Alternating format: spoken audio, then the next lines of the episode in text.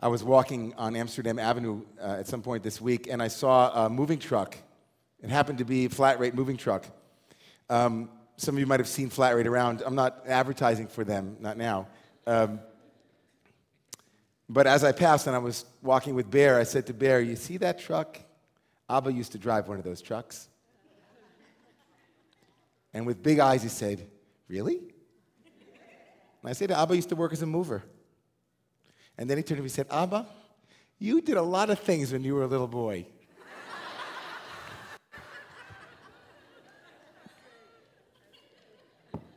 so here's a story back from the day when I was a mover, that year of, that infamous year. I, um, my first day on the job, or you know, for the story maybe, let's make it my first day. It was one my first week or something, and I and I'm down at, uh, in, in, in the Wall Street area, and we're moving a woman out of her apartment, and the foreman sa- leaves me in the apartment alone and says to me, um, "Don't touch anything." But I really, really wanted to help because you know it was my first week, and I wanted to prove my chops. And there was a, a frame of a bed, a very heavy uh, headboard, and a yeah, particle wood, but it was a heavy frame. And I took out my uh, Allen key and I started pulling it apart. And I didn't exactly measure the, the, the ratio of the headboard and its weight to the rest of it. And before I knew it, literally within three seconds, the entire frame of the, of the bed was everywhere. It had gone from a frame to like wall painting, and you know, it was like it was unbelievable. There was wood chips everywhere. And the foreman, this Israeli guy, walks back and he goes, Allah, makara. Like, what did you do? So I, you know, I was, I was in shock. And, uh, and this is what they did. This is not a story for all of you who might be moving anytime soon. He got out a big wardrobe box and he just started taking all the pieces and he put it into the wardrobe box. He taped it up and he said, Done. And then he, he, he wrote on the box, Frame.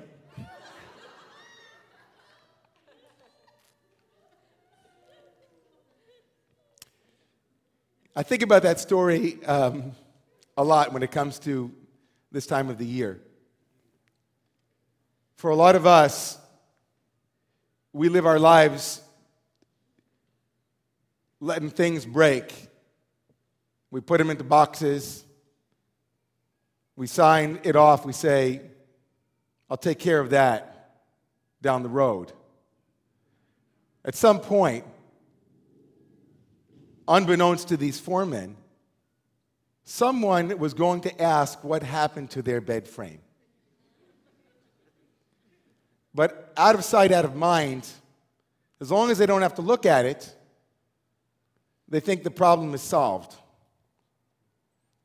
Every year, at this time of the year, I wonder to myself if collectively the Jewish people have a big box called Yom Kippur, Rosh Hashanah Yom Kippur. We, we put up all kinds of stuff until about a minute after Kol Nidre starts or a minute after the rabbi gets up to talk, or a minute after we remember, oh, yeah, it's that time of the year again. I had a little disagreement with my mother about a month ago, and it was hanging in the air. And you know the way things are with parents, right? Who makes the call first? Do I call first? You know, the way things roll. And we finally had a chance this week to sit down And there was such a relief, such a relief to not be tangled any in that place.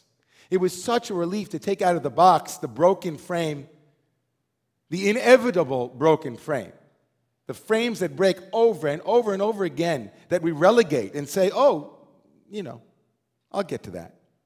There will be time. Of course, there will be time. The Gemara tells a story, just thinking, the Gemara tells a story about a certain rabbi who was on his way to a town and he, uh, he came across a poor person who uh, was asking him for, for money. And the rabbi was, was busy because he had to get to the town. He said, you know, he said, wait a minute. I'll be right back. I'm going in. I'll, I'll be right back. And Joe, you'll tell me later if I got the story wrong because I'm just remembering it now. But it, he, he goes to the town, right?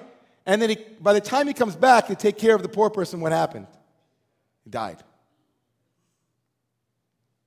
There will always be time. Trust me, there'll be time. It's so hard to do the work now, isn't it? It, it feels so urgent. But not only do we procrastinate on writing sermons, I'm the worst with that, but we procrastinate with, with living.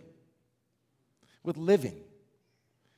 This week's portion, Ki Tavo, appears every single year, and the Hasidic masters like to play games with titles of, of the portions of the week.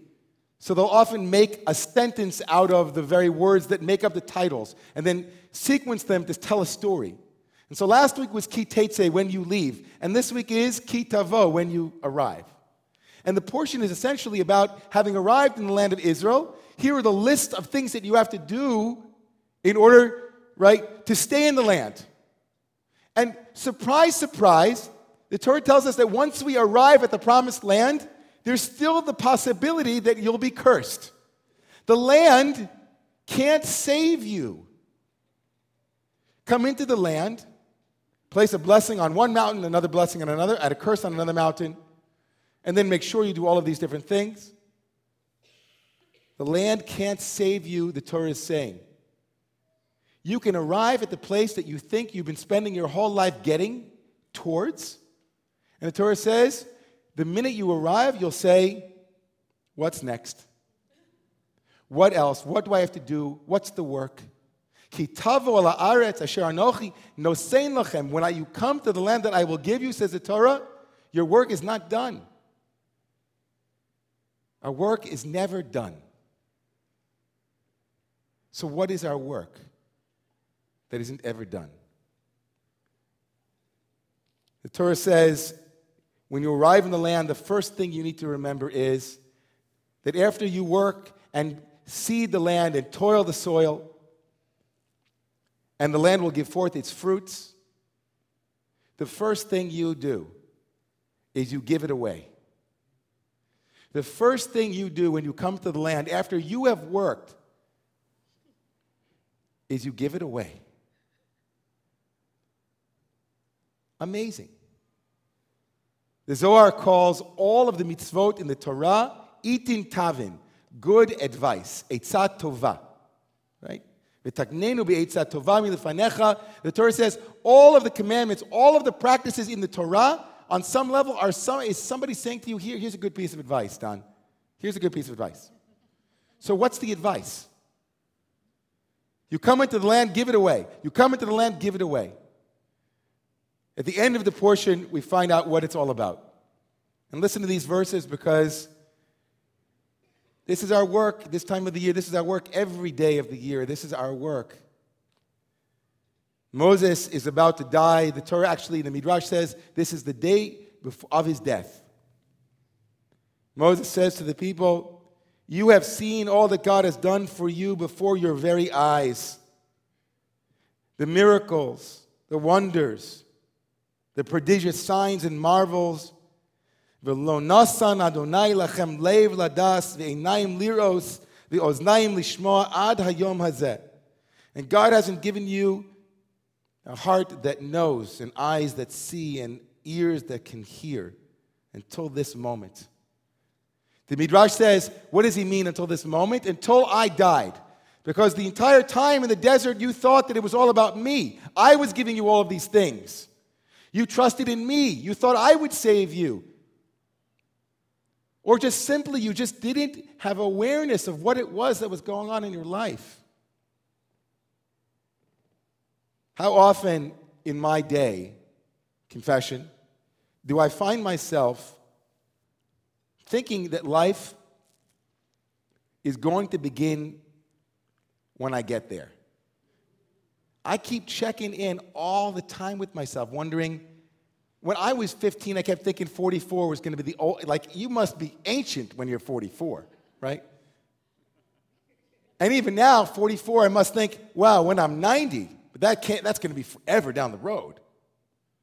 It was yesterday that I was 20, and it's tomorrow that I'm 90. God bless me. And each way we ask ourselves, have I yet begun to live? Am I living right now? Ad hayom hazeh, Moses says, until this day you didn't have ears, you weren't living, you weren't alive. You kept saying one day when we get to the promised land, and Moses is saying, no, no, no, no. Right now, look, there's a cloud of glory, and right there, there's a Miriam's well, and over there, where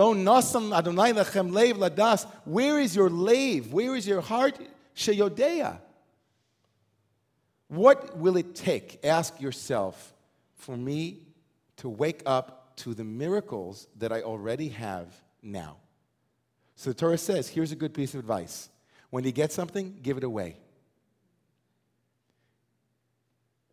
When you get something, say, Here, God, thank you. I trust you. Here, universe, I trust you. I'm so saturated, I'm so present with the blessing that is innate, that is given, that is to me, D, that is constant, that I can surrender I can surrender it and recognize its gift. This helps, this helps us to explain a very strange halacha, a very strange law. The, Torah sa- the Gemara says that when you're walking to a Beit Midrash, when you're walking to shul, every step is a reward. Every step is called schar halicha. We don't have this mitzvah anywhere else in the entire Torah. Let's say there were two Sukkot, there were two huts. People know what Sukkot are, right? And I, I think, okay, which one should I go to? The one on 91st Street or the one on like 121st Street? So let me give you a good piece of advice too. Go to the one on 91st Street if you live on 89th Street, obviously. If you live like on 21st, go to the one that's closest to you. But when it comes to shuls, which by the way, for all of you folks that will, rec- will introduce yourselves from Chappaqua and other places, there's extra credit for going the extra mile. You get that? So I heard someone ask a very basic question why? Why about why shul?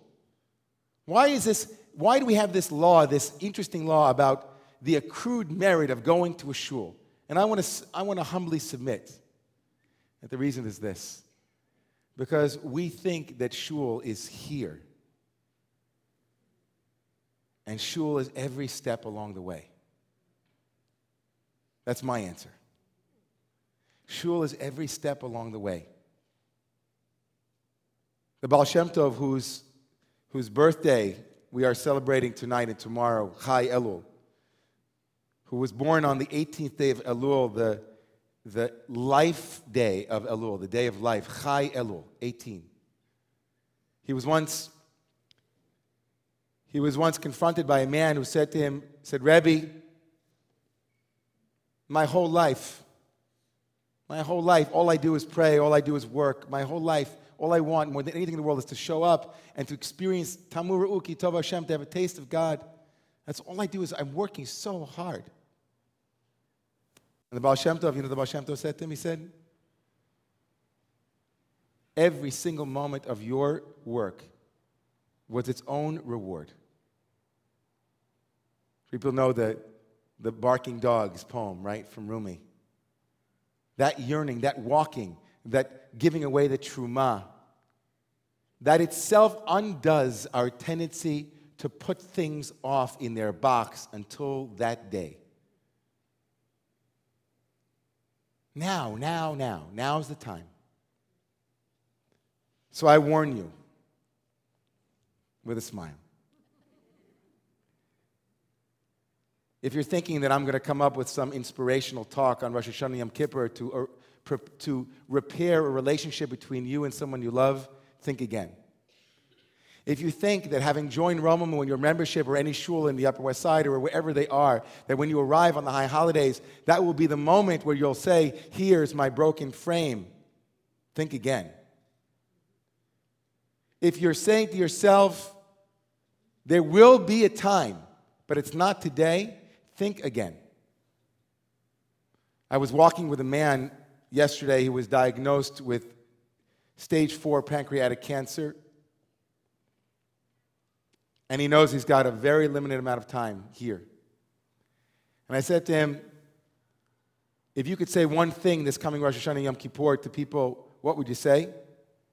And he said, Eat your dessert first.